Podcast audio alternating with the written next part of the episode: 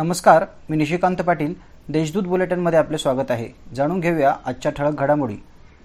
कोरोनाविरुद्ध लढाईत यशस्वीपणे कोरोनाचा सामना करण्यासाठी वीस मोबाईल डिस्पेन्सरी व्हॅनच्या माध्यमातून मिशन झिरो नाशिक ही महत्त्वपूर्ण व उपयोगी एकात्मिक कृती योजना भारतीय जैन संघटना बी जे एस व वॉटर ग्रेस कंपनी तसेच नाशिक महानगरपालिका यांच्या संयुक्त विद्यमाने राबवण्यात येणाऱ्या मोहिमेचा शुभारंभ करण्यात आला. यावेळी पालकमंत्री छगन भुजबळ महापौर सतीश कुलकर्णी भारतीय जैन संघटना संस्थापक शांतीलाल मुथा उपस्थित होते. दिंडोरी शहरात दूध दरवाढीसाठी स्वाभिमानी शेतकरी संघटनेतर्फे आंदोलन करण्यात आले. दुधाचा भाव पाण्याच्या बाटलीपेक्षा कमी झाल्याने दुधाला तात्काळ पाच रुपये अनुदान मिळावे या मागणीसाठी हे आंदोलन करण्यात आले. साडेतीन शक्तिपीठांपैकी अर्धे शक्तिपीठ असलेले सप्तशृंगी गड हे अद्यापपर्यंत बंद असल्याने गडावरील सुमारे साडेचार हजार लोकांवर उपासमारीची वेळ आल्याने सप्तशृंगी देवी ट्रस्टच्या सेवकांची पहिली पायरी येथे सर्वानुमते बैठक घेण्यात आली.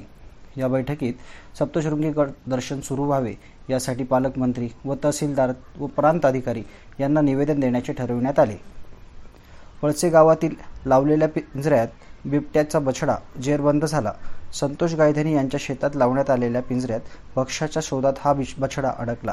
दरम्यान दारणा नदीकाठच्या परिसरात ऊस शेती मोठ्या प्रमाणावर असल्याने या ठिकाणी दहा ते बारा बिबटे असल्याची शक्यता वन विभागातर्फे वर्तवण्यात आली आहे. महाराष्ट्र आरोग्य विज्ञान विद्यापीठाच्या विद्यार्थ्यांचे पुढील वर्षाचे शैक्षणिक सत्राबाबत विचार विनिमय व सविस्तर चर्चा करण्यासाठी वैद्यकीय शिक्षण मंत्री अमित देशमुख यांच्या अध्यक्षतेखाली ऑनलाईन बैठक नुकतीच संपन्न झाली. या बैठकीत आरोग्य शिक्षणाचे पदवीपूर्व विद्यार्थ्यांचे पुढील वर्षाचे शैक्षणिक सत्रास प्रारंभ करण्याबाबत देशमुख यांनी निर्देश दिले.